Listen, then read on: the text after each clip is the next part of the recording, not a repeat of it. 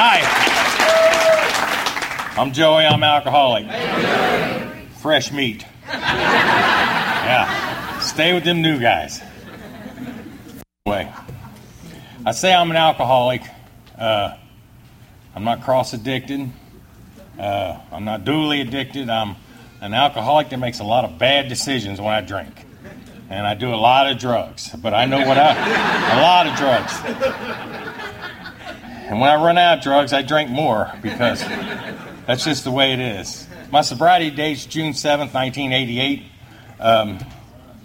If you're looking to hear a story about me coming in because I lost everything and stuff like that, you're not going to. I never had nothing until I got there. Nothing. And if I did have anything, it probably belonged to you. So... anyway, there's a lot of people in this room here that I followed around, and I know for sure that they didn't think I was listening, but I was listening. You know, and I want to thank them, and they know who they are. Anyway, I didn't grow up on Wall Street. I grew up on Banklick Street, all right, on the west end of Covington. Grew up in what some might call a dysfunctional family, and you know, I really don't, the things I've did in my life, I don't need to label anybody, but my mom and my dad both drank a lot and fought a lot. A lot of times I can remember hiding my brother and my sister in the closet, and my dad would break furniture up and throw furniture out the second floor window. And just a lot of times we was poor, and we run cords, extension cords, you know, so we'd have a little bit of electric for a couple of lights and stuff. And my uncle would come sometimes and turn the water on out on the sidewalk. And so I kind of grew up poor with a chip on my shoulder. And kind of wondered why everybody else had nice shit and I didn't. You know, so anyway, I can remember one night my mom was laying in the kitchen floor and she was bleeding on her forehead. My dad was throwing the furniture out the second floor window, and my granny and my pop lived underneath of us, and my pop had a massive heart attack and died. And he was like, you know, the stable man in my family, because he would come home, he was a painter, and he would come home and he'd have a six-pack of Wiedemann, and he'd have a box of moon pies, not the real moon pies, not the ones they sell in Kroger's now. And I was his first grandkid, and he'd be hollering for me, you know, and I got just, you know, I got all the attention I really wanted from him and my granny. My mom and dad split up. My dad would come around, and he'd work on his car a couple weeks, and then he'd be gone for months. At one time, I did 2 bits in prison for 6.5 years and never even seen him, you know, and didn't know where he was at or anything. But my mom and dad got divorced when I was 10, and I'm the oldest. I'm the oldest out of all the kids. I got a sister that's 13 months younger than me. I got another brother in prison in Tennessee. 2 of my brothers are already dead. And my baby brother, I don't know what he's doing, but he gets sober for a while and he gets high for a while. He's around here somewhere. So he's already been in prison twice. So we ain't had much luck in the Sylvie family. Anyway, I learned to steal early. The first thing that I did was drink. Like my mom would work in a restaurant. She'd come home. She worked in a restaurant and had an apron and it had change in it. And she would always say, "said you're the man of the house and stuff." And I thought, well, some extra privileges went with that.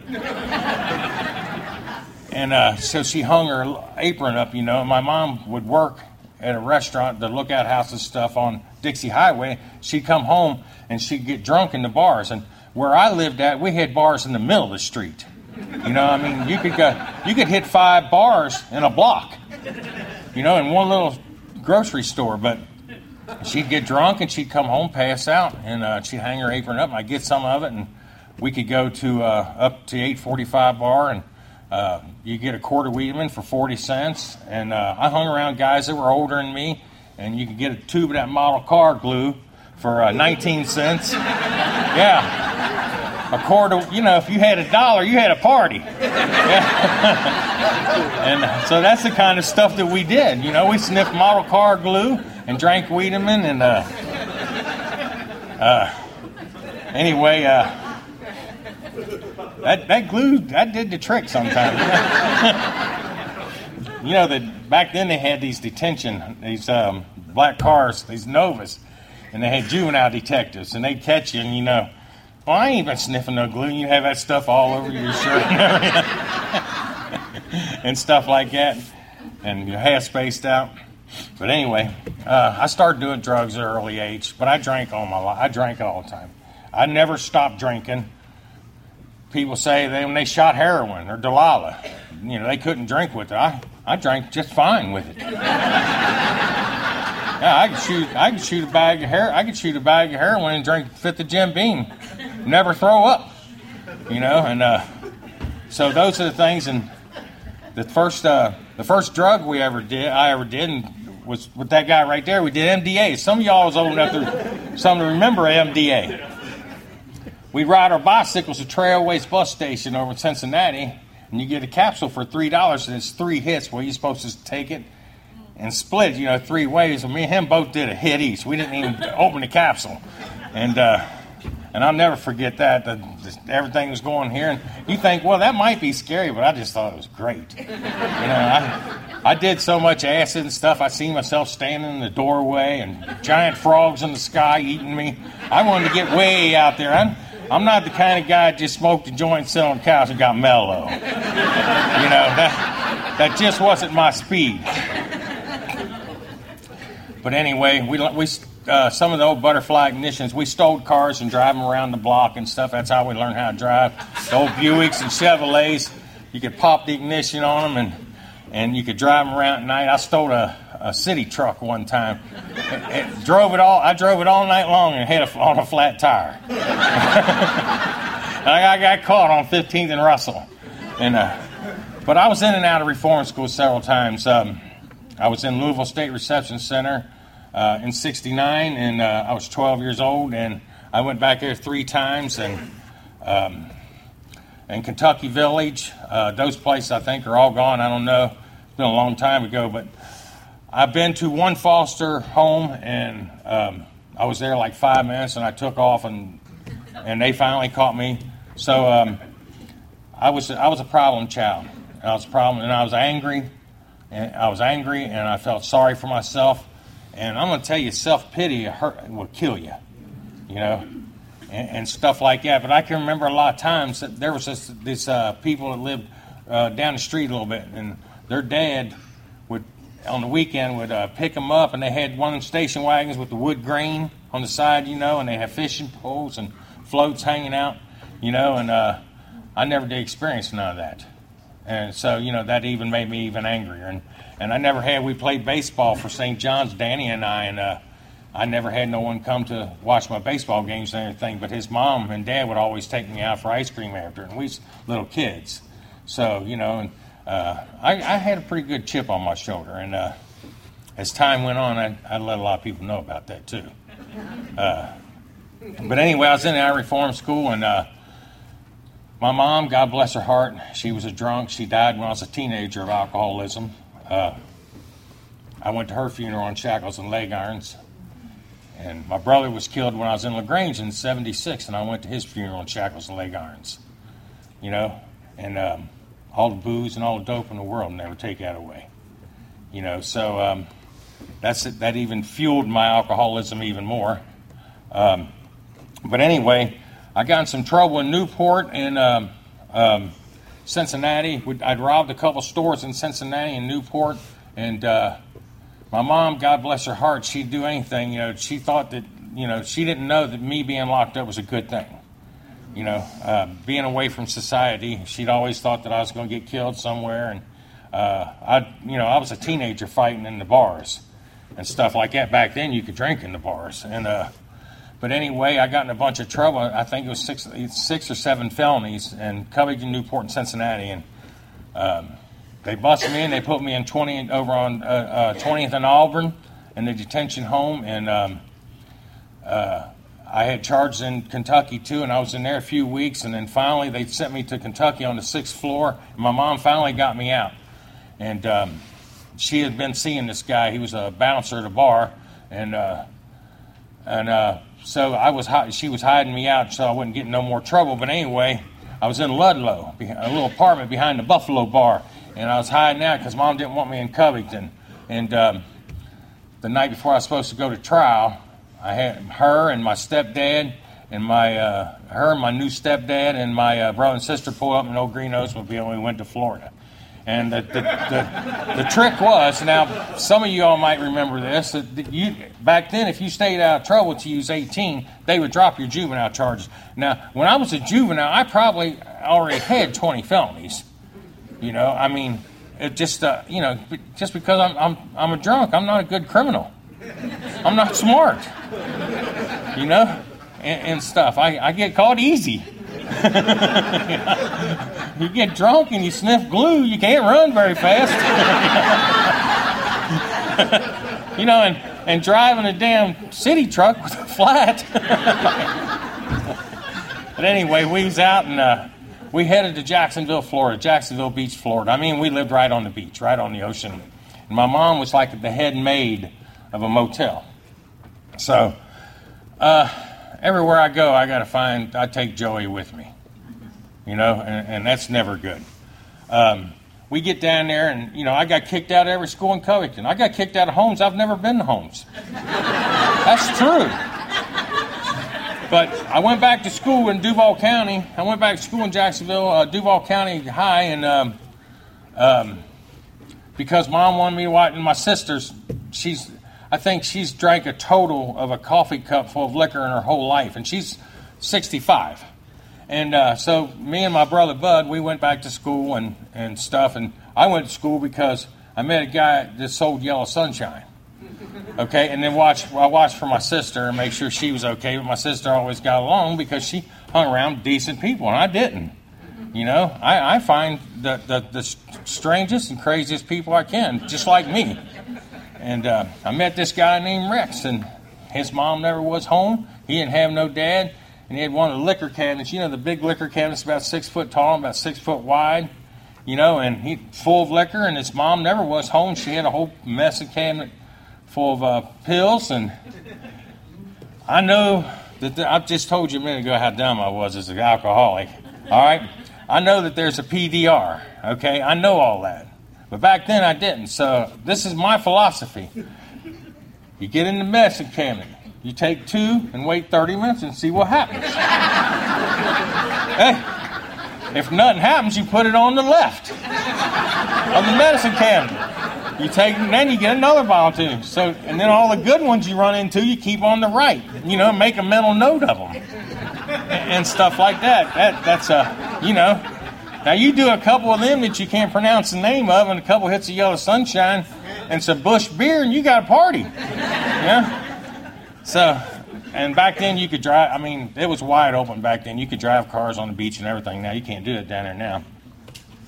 But anyway, we was down there. My mom actually slowed down drinking. She started making homemade wine and stuff. She really loved this man. My mom was a model in Shillitoes and Pose magazines in Cincinnati. And she started gaining weight. And she didn't like that, so she started drinking the vodka again. And her and my stepdad never hit on us kids. He never hit my mother. You know, he never belittled us or anything. You know, and you know, it wasn't like my real dad, but he was a good dad. For the years that they was together. He's from the country. I mean, cold-blooded country.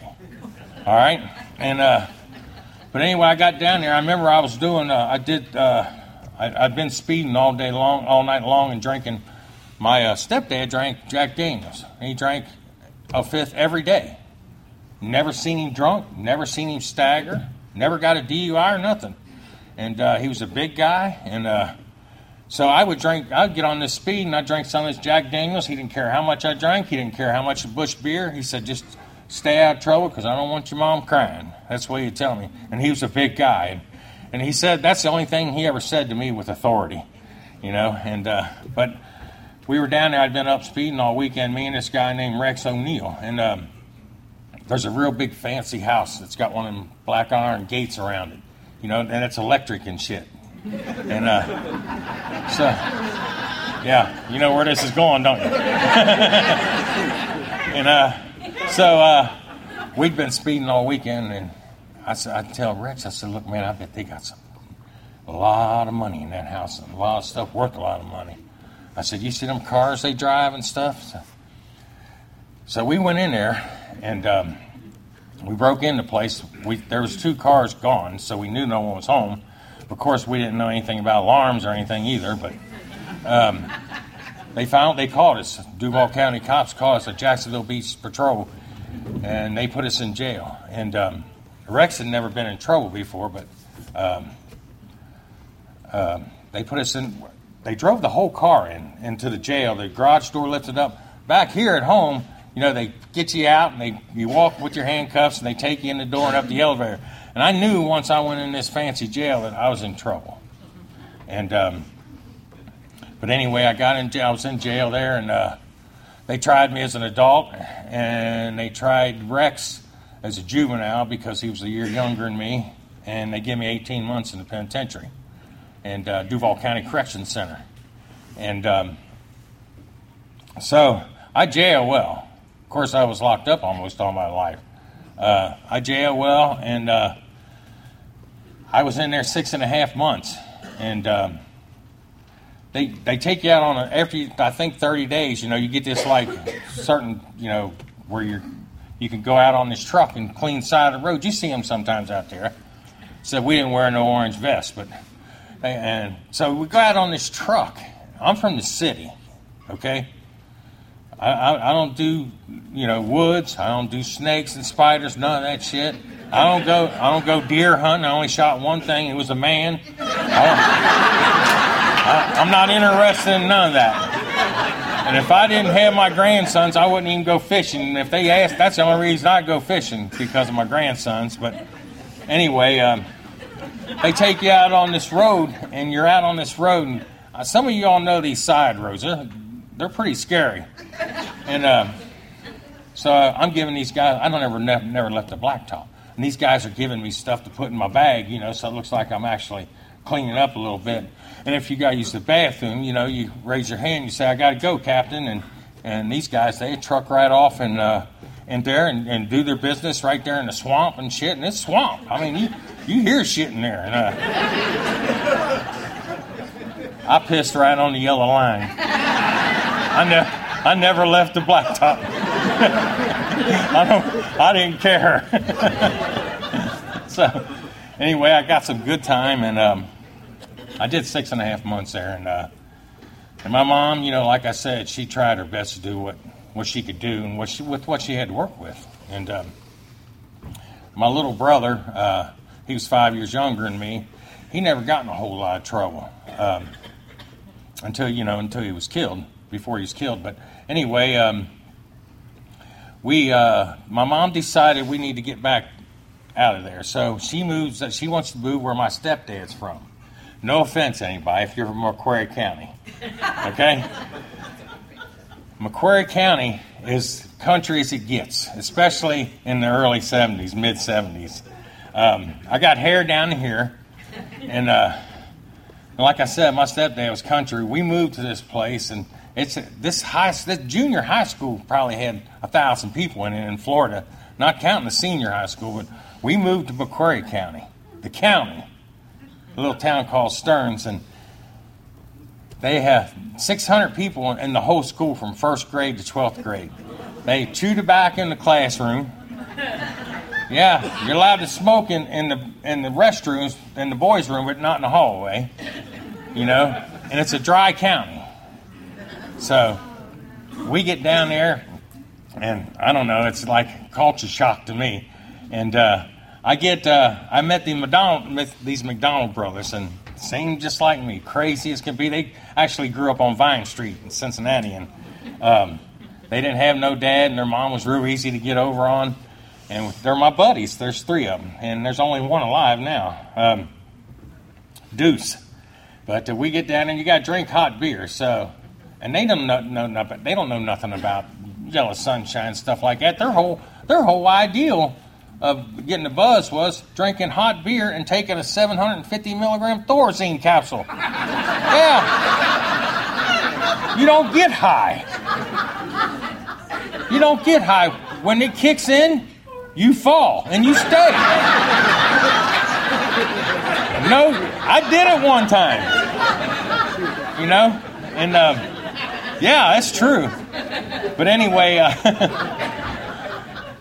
they didn't, and they grow pot down there, okay? And then they're out there with these tobacco. You know what a tobacco cutter is, and they're cutting this damn tobacco or this pot down and shoving it in these bags. And I'm trying to tell them, the female plant with the buds. See them buds? I said, that's the only thing that produces THC, okay? And they're spitting this big hunk of stuff out, and, you know, and they're chopping this shit and that shit in the bag and says, oh, wait till we get home. It all smokes the same, you know? I'm trying to get some buds and put in my pocket and stuff. Anyway, my Uncle Mike comes in from Dayton, Ohio, and he comes to visit, and my mom's youngest brother. And a lot of y'all knew Mike Powers. He died sober. He come in and he said, come on, man. He said, let's get something, get this county roused up a little bit. So we get in the car and he tells Mom, he run around with the outlaws up in Dayton. And we go right up to Dayton and we get 200 hits of acid and some two-tone blues and some Parker Davis 574s. All this shit's outlawed. Of course, a lot of you all old enough to remember some of this, you know. And some 2-and-all and 2-and-all. And we come back, and we was on, back then we was paying something like 60 cents a hit for it, you know. And you'd sell it for $2.50 a hit and $3 after dark, you know, that'd make that extra 50 cents. You know, you gotta make enough where you can do a few anyway. But I'm not a good dope dealer either. You know, sometimes two ain't enough. But anyway, we get back and we started selling some of these, and these country guys, man, they do anything for a couple of them little yellow pills. I mean, they said, you want a half a hog? You know, they'd offer shotguns and everything. One of them said, I got two extra chainsaws. He said, I'll give you one for a couple of them yellow pills. Back then, I didn't even know how to use a chainsaw, you know. And, but that, you know, and we were there and I had this room with my water bed in it for me and my little brother. And I had 1,000 posters up and stuff. And this was crazy. Anyway, it's 3:00 in the morning and I kept hearing this peck. It's like, and I thought, you know, I'm tripping, man. I'm watching, you know, I had this past Blue Ribbon sign, this light that goes around and around real slow. And I'd been doing acid probably for a day and a half, and I got all, you know, remember them ones, them posters that would glow in the dark and stuff? I had them all over the place. Anyway, I'm tripping on the ceiling and listening to Frankenstein by Edgar Winter. And finally, I get up. I only had one little window in there, and I get up and I look, and these guys are outside, and I said, you know, my stepdad was cool, but he probably, you know, don't appreciate you getting him up at 3 a.m. So I sneak on out there, and these guys tripping on this acid, these hillbillies, they stole a watermelon truck. Now, wait a minute. I'm talking about a watermelon truck, not a pickup truck, like one as long as this room. They flipped it in a gully and was out there butt-ass naked having a watermelon fight. Yeah. Yeah. Blew me... I was freaking out, man. That ruined my buzz. And so I snuck back in the house and got the phone and put it in the room. And I called a buddy of mine. He actually did good in his life. And I called him. I said, "You need to come get these guys, Joe." I said, "If Tucker wakes up, he'll shoot 3 or 4 of them." You know. And finally, they put their clothes on, and started walking back up the road. I just made sure that they was leaving. And Joe come and gone, and that was none of them. They thought they was, you know, they just didn't think nothing was wrong with that. They thought that was just cool as could be. That's what you're supposed to do when you see stuff in the road that ain't there, you know. Yeah, and then they would do them 2-and-alls, and then they start slobbering a little bit down here and said, doing like this, and they're drinking this hot ass beer, you know, because the border's 17 miles away, and they're doing that, and they say, I don't know why that makes me slobber. I said, probably because you did 5 of them. So, anyway, but all things, you know, everywhere I go, I take Joey with me, and I was starting to get homesick. And, you know, I grew up on Banklick Street and out of Spence Hill. And I was starting to get homesick. And there's one hardware store. I've been there 3 times to make amends. Finally got to do it, too, anyway. But and that was from the 70s. I'd been all weekend. They had this laundromat, and there was locked, but it had jukebox in it. If you put a quarter in it and hit it, your quarter would come back, and you play 5 songs. And that's where everybody partied, and we hide our hot beer around the back. They didn't have cops in Macquarie County. They had a constable. I haven't got a clue what it is, but I think it's like a sheriff. But, you know, and you never seen, once in a while you would see a state trooper drive by. But it's in the boonies. And anywhere, we've been up all weekend drinking and drugging, and I got the bright idea that I was going to get some money together and go home. And I went up and stole my stepdad's 69 Cadillac and his 12-gauge shotgun, and I went and robbed the hardware store at 6 a.m. when they opened.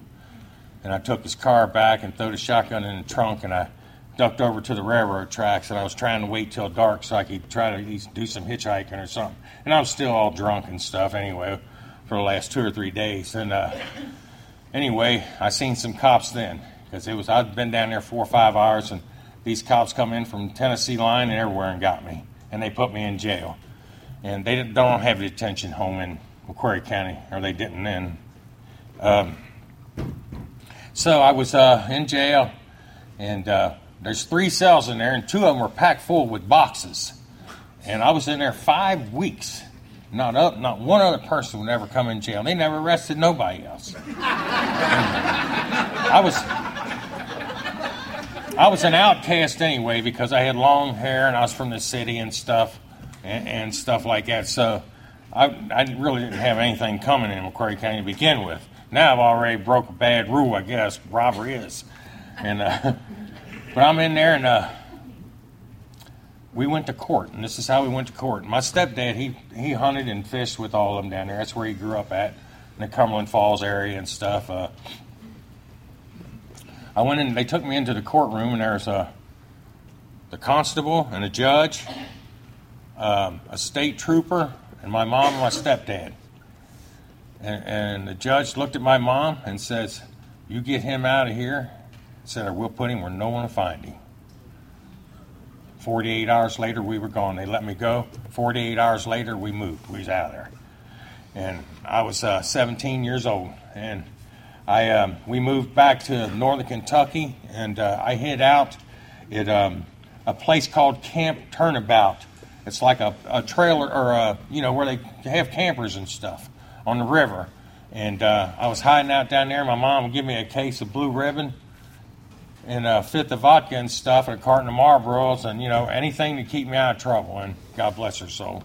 And I was out there, and they didn't have telephones or nothing back then in them campers, but up the top of the hill, I guess that's the people that took care of the place, the caretakers or whatever. And so I would drink, and I stayed out there. I tried my best to stay out there, and I went up the top of the hill one evening, and I called Bobo Vimble down at out of Spence Hill, and they come and got me, and I was ripping and running, and started shooting a lot of dope and stealing a lot and everything. I was just on a death wish, so to speak. Anyway, I robbed a place in a blackout on strawberry mescaline, and. They arrested me, and I was in jail when I was 17 for interstate flight to avoid prosecution, first-degree bond jumping, second-degree robbery, and 4 months before I turned 18, I was in LaGrange. And all except for 4 months, he just left, and I just got there. All except for 4 months, I turned 18, 19, 20, and 21 in LaGrange. I had out 4 months and 4 years. And I got out the first time. And it was, and Led Zeppelin was playing in Cincinnati on a Friday and Saturday night, April 19th, 1977. They took you, a guard took you to the bus station, and and they give you $50 on a bus ticket. And as soon as he pulled away, I went around the corner and got a quart of beer and went in the bathroom, started drinking it. And then I went to seen a guy and bought a dime bag of cocaine off him and snorted it in the bathroom. My bus ain't even come yet. That's straight alcoholism. Yeah, and then I got off on 5th and Madison, okay, and I walked around to the 414 bar and got another quart of beer. I hit through the alley, across the Madison Avenue, hit through the alley, heading to Banklick Street. The courthouse was only 4 blocks away. I was supposed to report. I hit the alleys, heading to Banklick Street, and I had a quart of beer in one hand and a bag of Head 76 291 stamped on the other hand. And that's my first night out. And I went to the, I had taken, my girlfriend's brother had tickets to the Zeppelin concert. I went to the house and I stripped down to my boxers. I drank a fifth of Mr. Boston Tequila Sunrise. I shot 7 hits of Yellow Sunshine with warm water and laid in the middle of the floor with 2 speakers to my ear, listening to Frampton Comes Alive. And I had a pistol on my chest and my underwear. And I couldn't get up. There was just all kinds of things going everywhere. But I could hear them out there talking. And I can remember my girlfriend telling a couple people, "Don't go in there."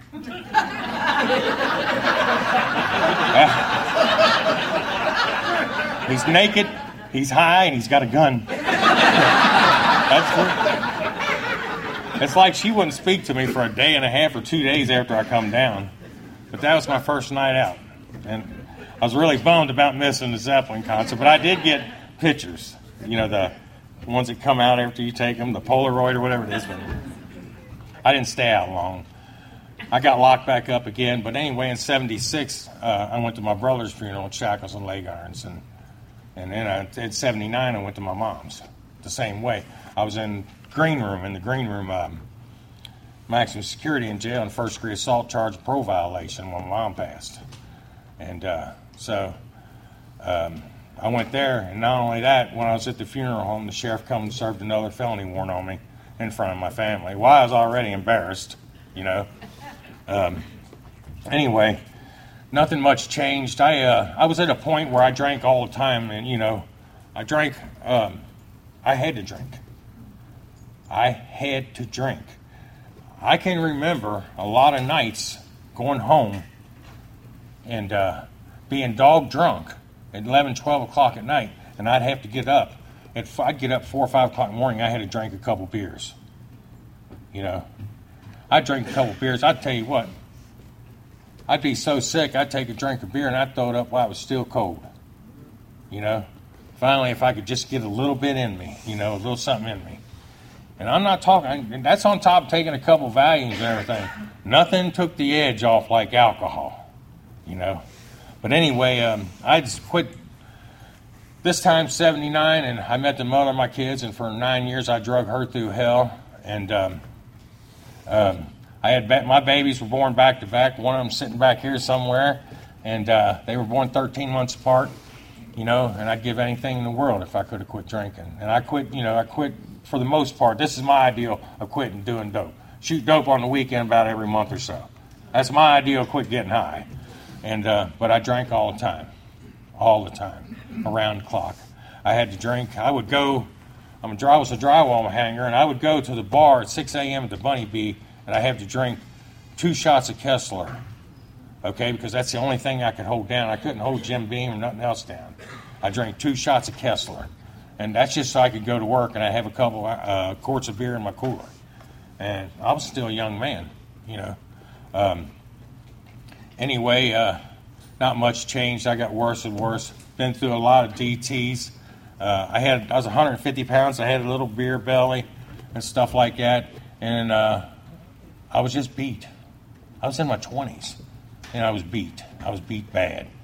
You know, and the place I had to carry a gun everywhere I went. I had a 25 automatic Colt I laid underneath my leg when I went in the bars because I couldn't fight no more and I couldn't run.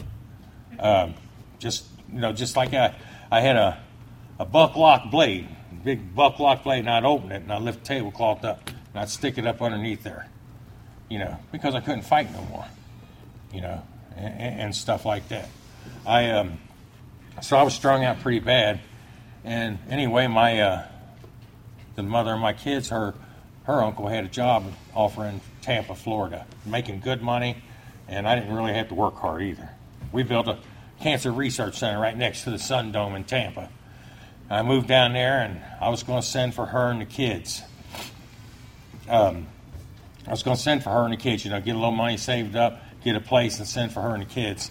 And I got down there, and I started running around with the Cubans down there and started shooting cocaine every day and drinking 2-liter Jim Beam and living off meatball sandwiches. And I had a 2-bedroom townhouse, and I never sent a penny back home to her or them kids, and they went on welfare and stuff, and all the booze and all the dope in the world, and never take that away, you know. And I swear everything I called holy, I wanted to be a good dad. I didn't want to grow up I didn't want my kids to grow up the way I did, but I was on a good track for that, you know. Anyway, I come back, and she'd already been with somebody else, and I'd already been with whoever down there, and yeah, long story. Anyway, and I was devastated. And 4 months later, I was back in the penitentiary again for 2 assault charges and a 3rd-degree burglary. They charged me for burglary for kicking a window out of a salon to get a clothes rack to hit a guy with. I told you I'm not a good drunk. But that's the truth. So, and I'm back in jail again, and it saved my life. And I went down LaGrange, and I was in LaGrange a 1.5 years, and I got in some trouble there, and they shipped me to North Point. They give me 6 years on the assaults, and I was at North Point the last 2 years, you know, and I did everything in the world. I got myself back, physically back in shape and stuff, because I played ball, I was in the boxing club, I was always in pretty good shape, but alcoholism will eat your ass up. It will eat your body up and your mind, and I swore down there. I even quit smoking for a year, cigarettes in the penitentiary. A loan shark, and I didn't have nobody sending me no money. They didn't send me no postal money orders or no Christmas clothes or none of that, you know. So I had a loan shark, and I run a card game and stuff like that. And I did. And they sent me to North Point the last 2 years, and I went up for parole the 3rd time, and I made parole. Okay, I got out on May the 3rd. Of 1988, and I was arrested May the 10th of 1988 after doing 3.5 years. You know, that's alcoholism. I told you I was alcoholic. That's alcoholism. I had to drink. You know, when I was in the penitentiary the last time, I swore everything I called holy. I said, when I get out of here, I said, I'm gonna work hard, and I said, I'm gonna buy my kids nice stuff. And I said, they ain't gonna have to wear no $2 buddies from Parks' Dry Goods. I said, they ain't gonna have to steal bicycles and take them in the basement and spray paint them so they have something to ride. You know, and they're gonna wear good clothes to school and stuff like that. And I couldn't stay out no longer than 7 days.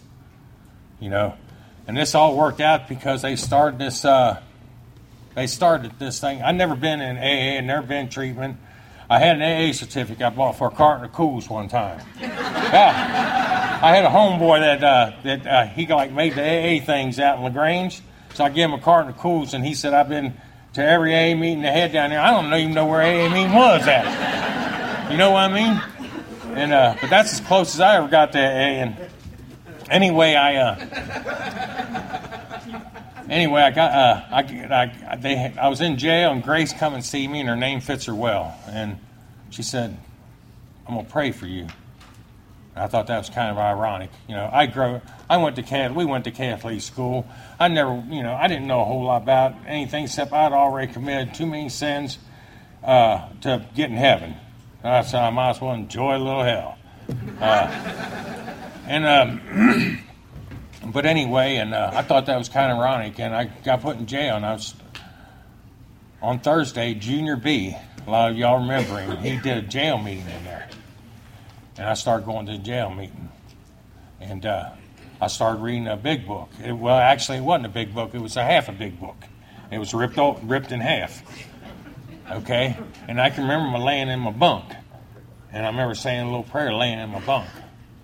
And stuff like that, and they started this prison pre-release halfway back program at Drogy House, and I was in there a few weeks, and I had 2 parole officers. One of them was a young dude, and he wanted to see me, you know, review my records. I've never been in treatment or halfway house or any of this stuff.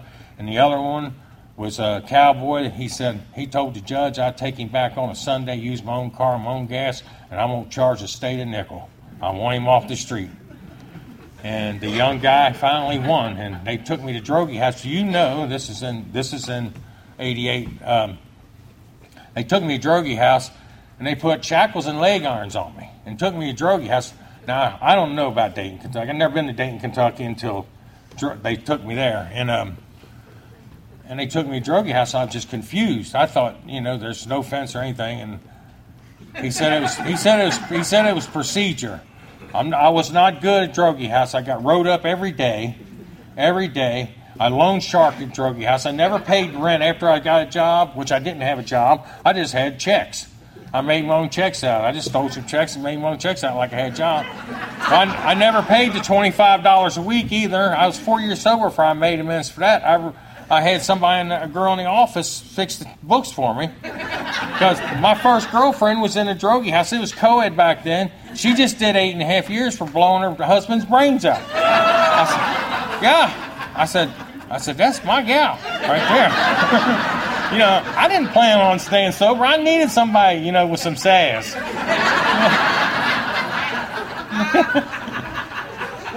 But I took to AA real quick after I was there a couple weeks. I started really thinking I might be able to stay sober.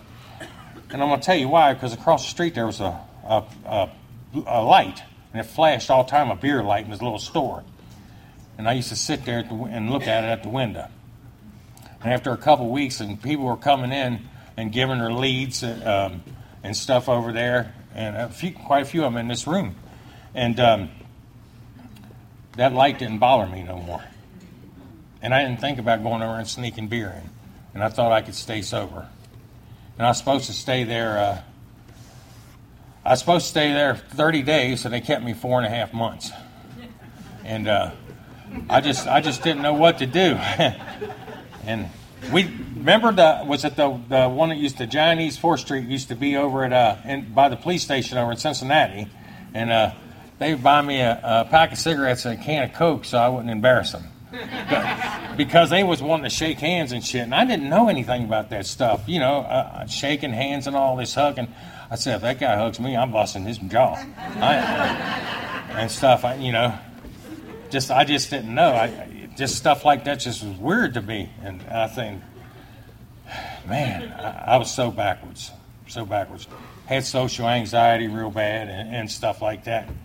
I got out and I got a little apartment right down the street from the Drogy House, and I'd go to work, I'd go get a sandwich, I'd take a shower, and I'd go to Drogy House, and I'd sit on a picnic table till 8 o'clock. And then 8 o'clock, I'd go to Russell Street for the 8:30 meeting. Them guys at Drogy say, how you doing it, Joe? How you doing it? I said, well, I go to work. I get a shower, eat a sandwich, I come up here and sit with your dumb ass. I said, that's how I'm doing it. Yeah. But Drogy Joe used to come over and see me every Sunday, and he'd spend 2 or 3 hours over there, and, you know, he asked me if I needed anything, stuff like that. I'm going to tell you how, this is how I learned to pray. And, you know, Drogy Joe was a little bitty old guy, and he'd come over there, and I said something cocky to him one time, and he put his little finger in my chest, he said, you ain't too big and you ain't too bad, or you can't get on your knees and ask God to keep you sober, and he said, you'll be damn lucky if you does. You know, and I said, I'll mash you up and put you in a butt can. And that bothered me all day long. And I couldn't put together why he was coming over there. I mean, it's summer, it's sunny, and I asked him, he'd say, I just hope someday you understand why I come over here. Bothered me all day long, so about 5:15 after we ate, I went up to my room, and I had this crazy... I mean, he's my best buddy, but he was crazy, Vietnam vet. And he was my roommate. And I went in the room and I said, look here, Ollie. I says, I'm going to pray. He said, that's good, Joe. I said, Ollie, I'm going to get on my knees and pray. He said, okay. He said, heck, I'll get out of the room. That's how I can give you some privacy. I said, no, you don't got to go nowhere, Ollie. I said, and he said, well, I'll shut the door for you, Joe. I said, no. I said, you don't have to do that either. I said, ain't them punks anything. I'll take care of them when I come up off my knees. I've been praying on my knees every morning and every night for 35 years. And, I can remember, especially early on, I forgot to pray one morning. I was working off of Hopple Street exit by the Shell there. And I can remember I forgot to pray, and I pulled in the Shell. And I went in, and I took paper towels, and I wiped the piss up off the floor. Yeah, so I could get on my knees and pray. That's how scared I was. I didn't know anything else to do, And I just thought, well, if I don't pray, I'll probably get drunk. And you know what happens when I get drunk? You just heard my story. But anyway, and stuff like that. But that's how I learned to pray. And I really believe in the power of prayer. I've been married and divorced in sobriety. I haven't been a model sobriety guy. I was 8 months sober, and I took a club to some guys in broad daylight. And I had to go to my parole officer and tell him. I had a couple pictures of my kids in this yellow envelope, and I went to my parole officer and tell him. And he kept me there like 6 hours, and he said, did cops come? I said, I don't know. He said, did the ambulance come? I said, probably. I said, I'm sober. I made it a point. I was sober. And I said, I go to meetings too.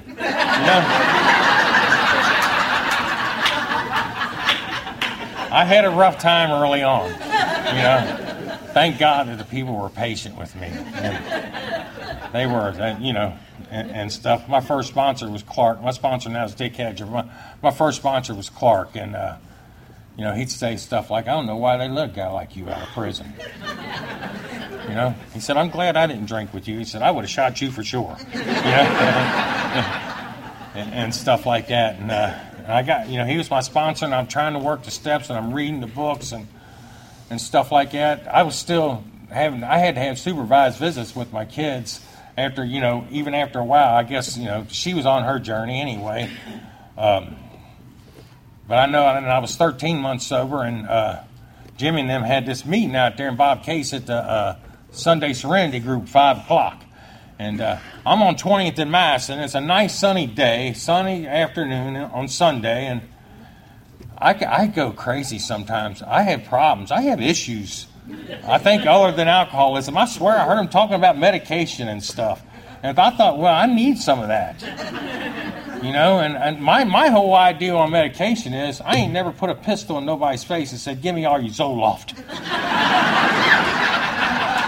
Okay? Really? So that's my opinion on medicine. But I'm at 20th and Madison. I swear I'm almost embarrassed to even say this, but I sit there in a whiteout or a blackout, whatever it is, and it's a red light, 20th and Madison, 2 lanes going north, 2 lanes going south, and these guys are walking real slow across the street. And they know the light's going to change. Yeah, they do it. They're chumping me out. This is all like a 5 to 7 second thought in my head. They're chumping me out. They know damn good and well that light's going to change. I guess they think I'm going to wait on them. Huh? Yeah. They kept walking. They got in front of the car, and I made up my mind. If the light don't change, I'll flip them over the top of the car. And the light changed. I popped the clutch and flipped both of them on the hood. The police station was about 10 foot away, 20th and Madison. I pulled over in the CVS lot, and they jumped out. One went this way and one this way to see if they wanted to fight. And I went to the Sunday Serenity Group.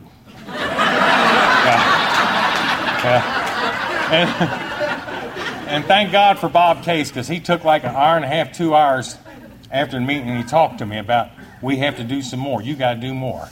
And I never looked back since then. And then I made Alcoholics Anonymous the number one thing in my life. I never stopped after that. I knew that I had to do I'm not the one that can sit home for... I don't think I've ever went more than 3 days, no matter what country I've been in, no matter what city I've been in. I never really went anywhere when I was drunk and sober, but I've been all over the country. I've been in 5 different countries, and AA all the way from the West Coast to Boston to Key West. And them children that I abandoned and everything, I had I had the chance to be, I have custody of them by myself, that and their little sister. And she had a choice where to live, and thank God for Alcoholics Anonymous, she wanted to live with Big Joe. You know, and she was 8 years old then.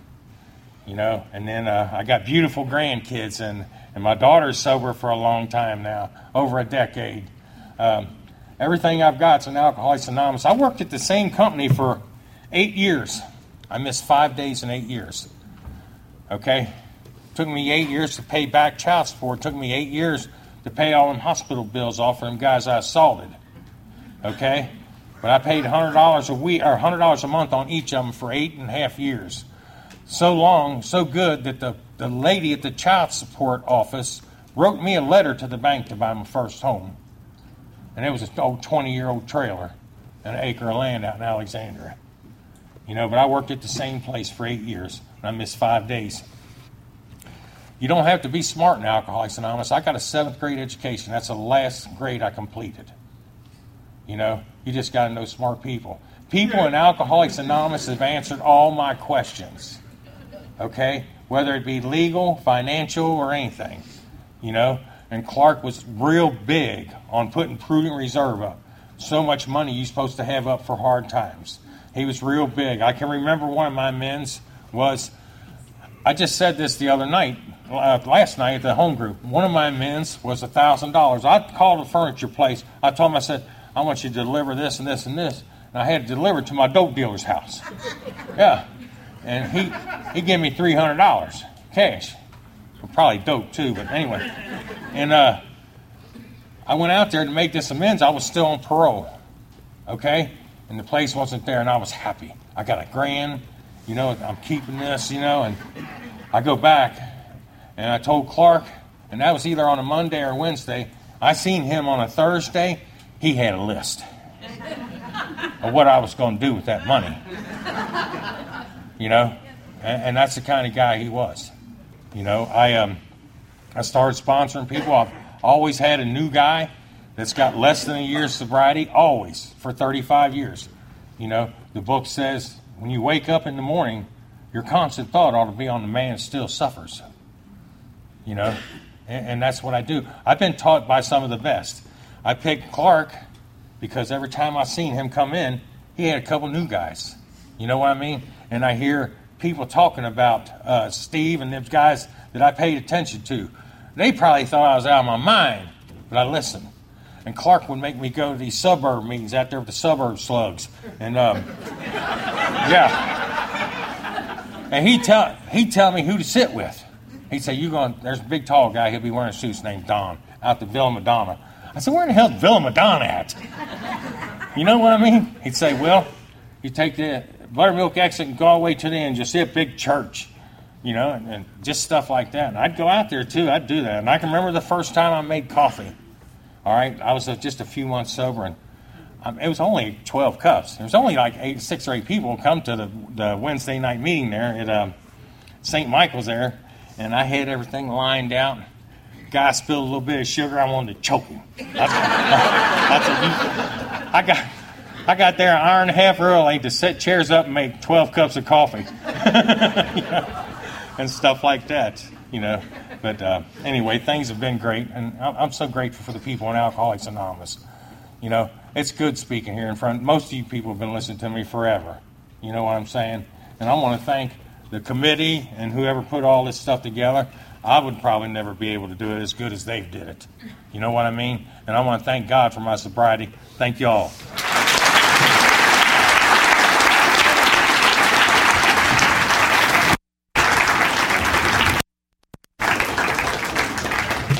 Joe.